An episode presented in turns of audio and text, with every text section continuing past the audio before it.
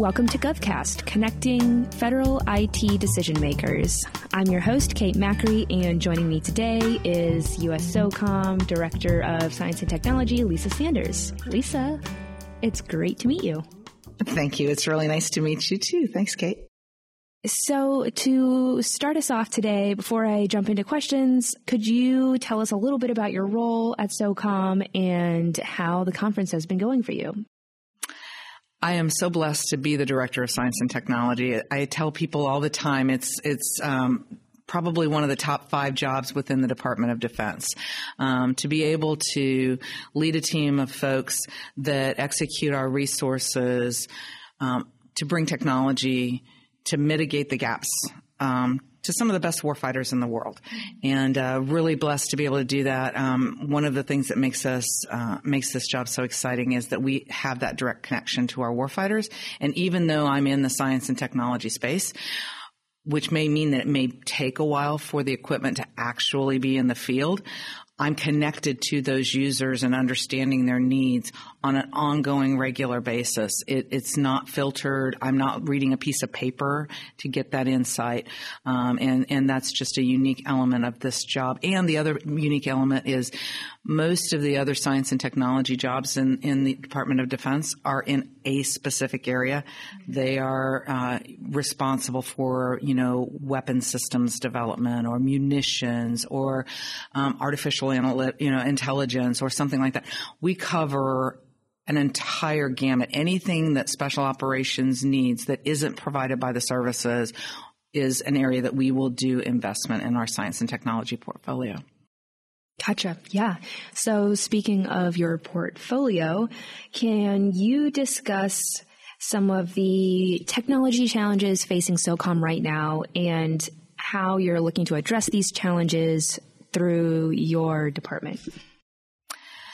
So we have aligned our science and technology efforts with the command's modernization priorities. And the command, Special Operations Command's priorities are aligned with what the National Defense Strategy and the Department of Defense is asking us to do. So, uh, so we don't get to go off and do our own thing, and we wouldn't want to. We really do want to make a difference in what is our responsibility. So, um, so Integrated deterrence is the um, additional requirement that has been levied on us more recently. We still need to be able to do the same missions that we've been doing for the last 25 years, but that's not the only thing that we're doing. We uh, we really need to understand the range of um, deterrence uh, and where it would happen. Um, Special Operations Command is a global command. We're responsible across the globe. Um, and in order to do that, we do that heavily by with and through our partners because we can't be everywhere. We are small, and so we leverage relationships, and those relationships um, need to be developed over time. So technology is one of those ways that we can do that, and we have international partnerships that um, with a number of our, our of uh, our allies where we work together and we understand our problems and, and we seek to do that together. But you asked me specifically, what are some areas that we see? Um, the commander yesterday emphasized that he thinks that a lot of this is going to move to understanding information and decision making. And um, I completely agree. I've been able to, the good news is that's been a bottom up and a top down derived common theme. When you look at strategic documentation, it, it really is about the cognitive space. It's about having a range of things and being able to understand the information in order to make a good decision. So, um, so what does that look like as we go forward? And then at the same time, technology has changed so much. There are so many things that we never ever knew about. And, and it wasn't that the knowledge wasn't there because the knowledge, there's not that much new knowledge, but it's just available. You know, you don't have to wonder, well, I wonder if this is there. Everything's connected now. I can flip on a, a, a, an app on a phone and figure out, look at a sensor of something that's happening all the way across you know, someplace uh, all the way across the globe. And so there's not a wondering. The problem is, is how do you, how do you know which sensor to turn on? Right. Is what's in that sensor actually true? Has somebody pirated that sensor and they're, and they're showing you something else? And does it matter to my mission? Yeah. What are the ramifications of this for JADC2 in particular? So joint all demand, all domain command and control has a whole lot of letters in it.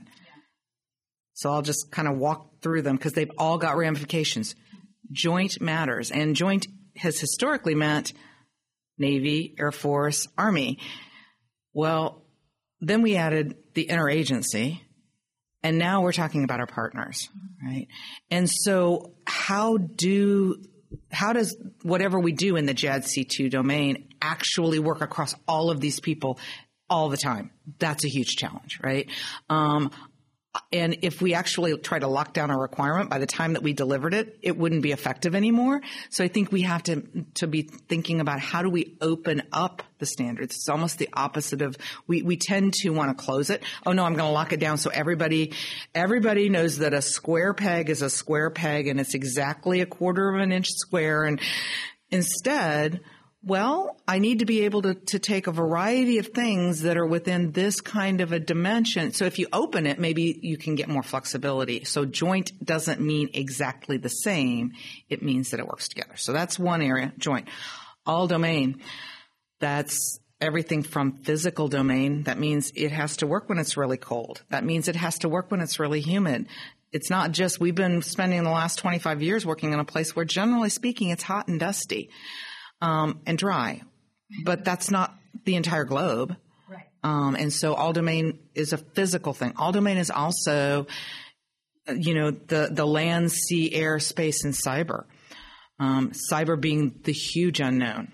Um, the, so how, which domain are we talking about? And again, I think open is the word there because if you try to lock into, well, this is only being done in the land domain and this is only being done in the space domain, you lose opportunities and um, you're probably going to have a less effective solution. Command and control. Who commands and where? Um, so again, we have experience for the last 25 years because we have been so interconnected that we have brought many of those command decisions back to a very high level. Special operations as an entity generally operates at the lowest tactical level, making the decisions that they are capable of doing. And in a world that we think is going to be contested, that's going to be more important than ever. So uh, that that's one of the reasons that we focus on tactical processing and tactical edge capabilities so much.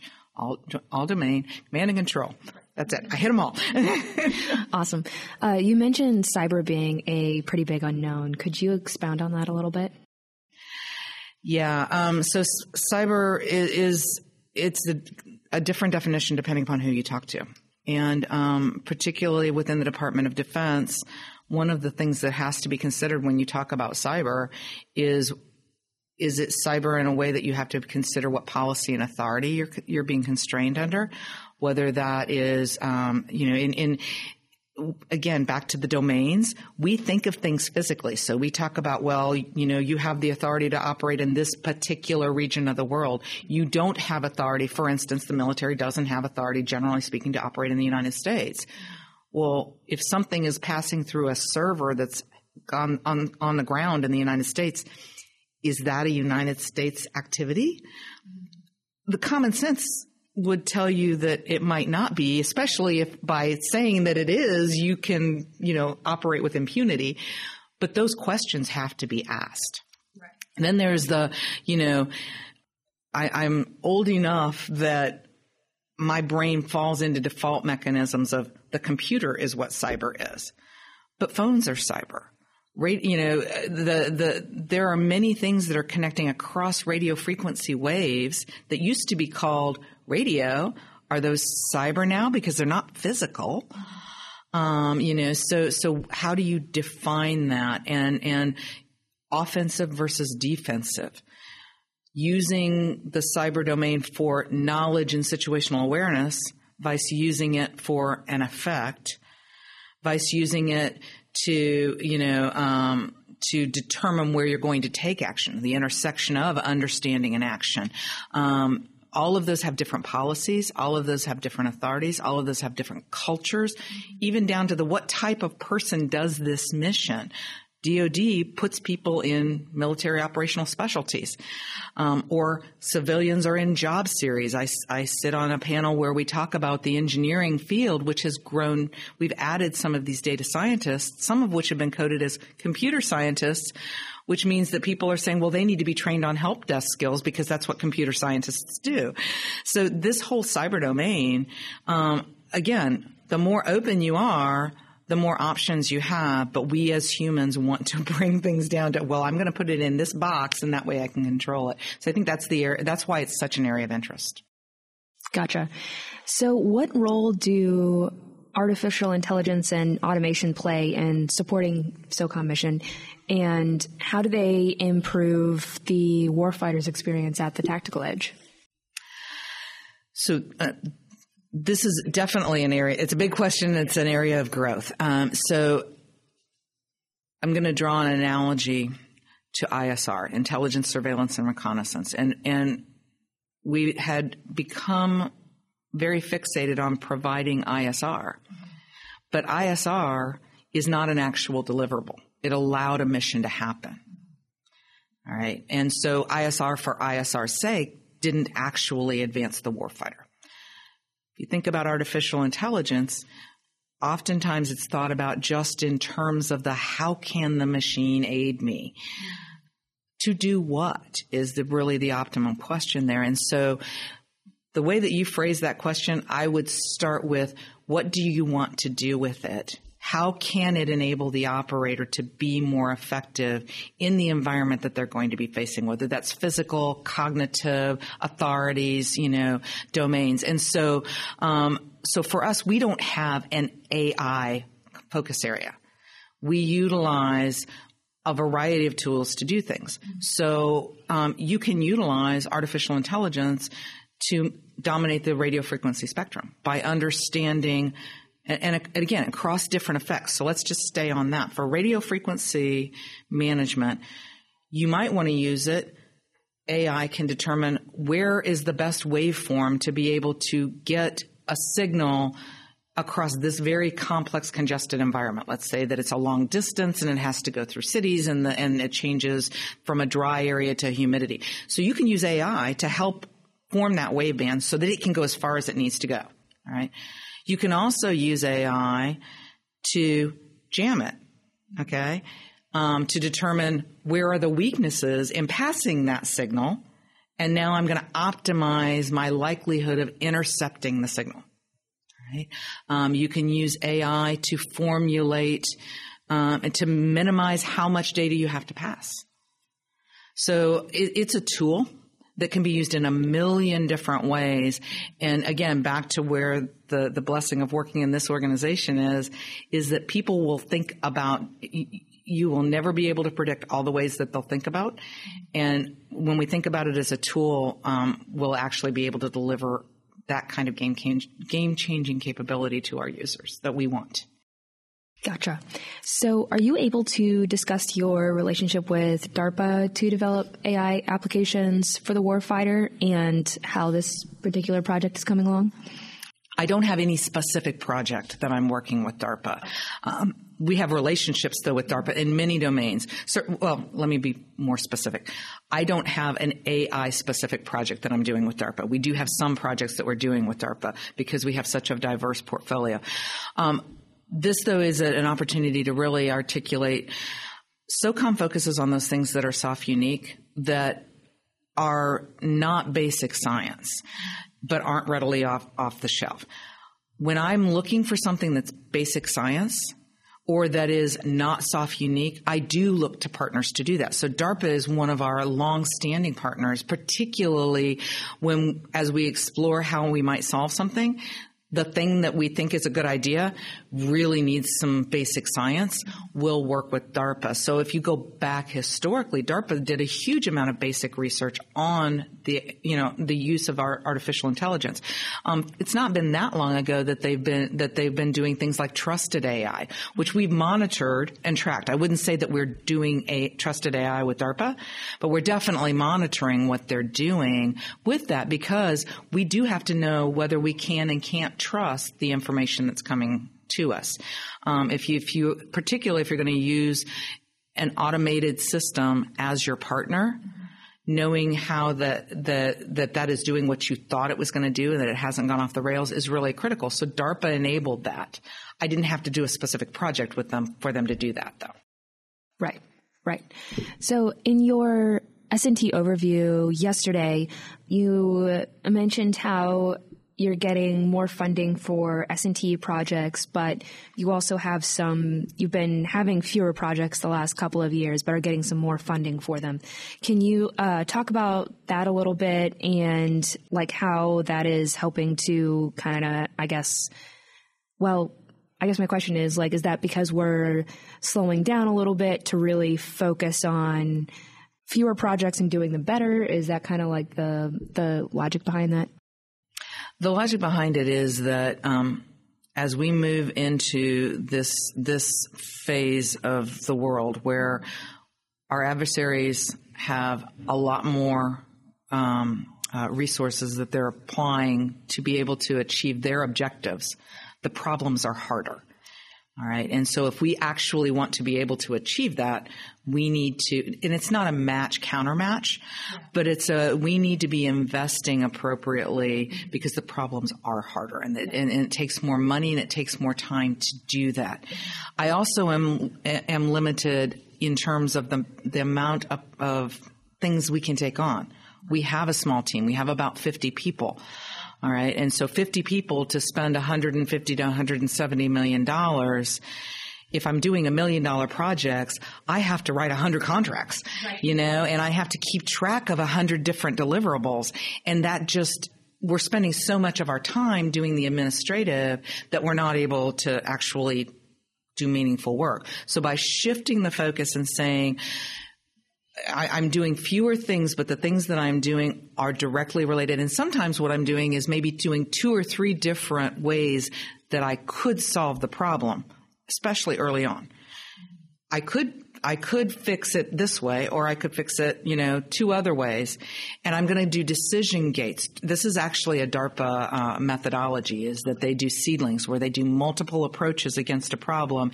And then as they determine which one actually has promise, then they, they down select and go forward and, and go forward. So, so sometimes it's, I'm doing one particular project and I've got three vendors that are doing it. Okay, so yes, I've written three contracts, but it's the same general type of work, and administrative burden goes down, and and uh, and then it also um, helps us to get things closer to the maturity so that the program offices can pick them up. And it gets them more information about structuring what the program of record will be. Because one of the other things that's happening here is that the work that we're doing is less and less of an incremental change. It's you know the in 2010, when I first started working in SOCOM S&T, we did a lot of work with night vision devices. So we would do a project for a million dollars and we would put in this wave band of light into this tube of night vision device and get through the science of that and hand that off to the program office. So I knew who that customer was. Or we would do a weapon. We would do, you know, a different sort of an effect off of a weapon. So that was that program. Now a lot in this new information decision domain, there aren't existing programs of record for this. So some of our work is actually defining what this program of record needs to look like and working with the user to define what their requirement is. Is it something that I need to buy 10 of? Is it something that I need to replace every two years? You know, or is it something that is software that continually rolls out? So having the money the way that we have it now gives us an ability to shape those new programs. So I've heard a lot of DoD IT and cyber leaders uh, talk about the importance of, or I guess the challenge really of spectrums, especially electromagnetic spectrum when it comes to communicating and just, you know, operating out in theater. Is that a challenge that your office is working to address as well for SOCOM? It is, and the for SOCOM is what's important there. So we are not doing the same thing that, you know, the DoD CIO is doing, for instance. But in that special operations environment, we absolutely are trying to understand one of the big challenges, and Mr. Smith referred to that as one of our priorities there, is operating in a congested, contested environment, dominating the radio frequency spectrum. And um, again, historically, people have thought of that like a physical thing. I have this little chunk of the spectrum. And the way that we've controlled it is we boxed it in. We own these wave bands and commercial owns those.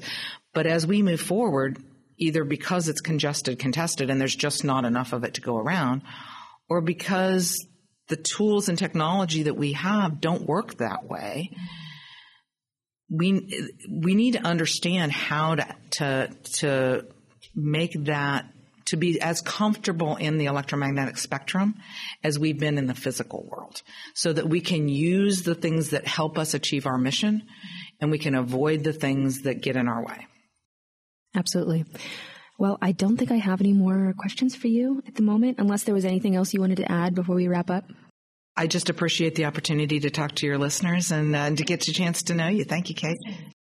This is GovCast, and I'm your host, Kate Macri, live from SOFIC.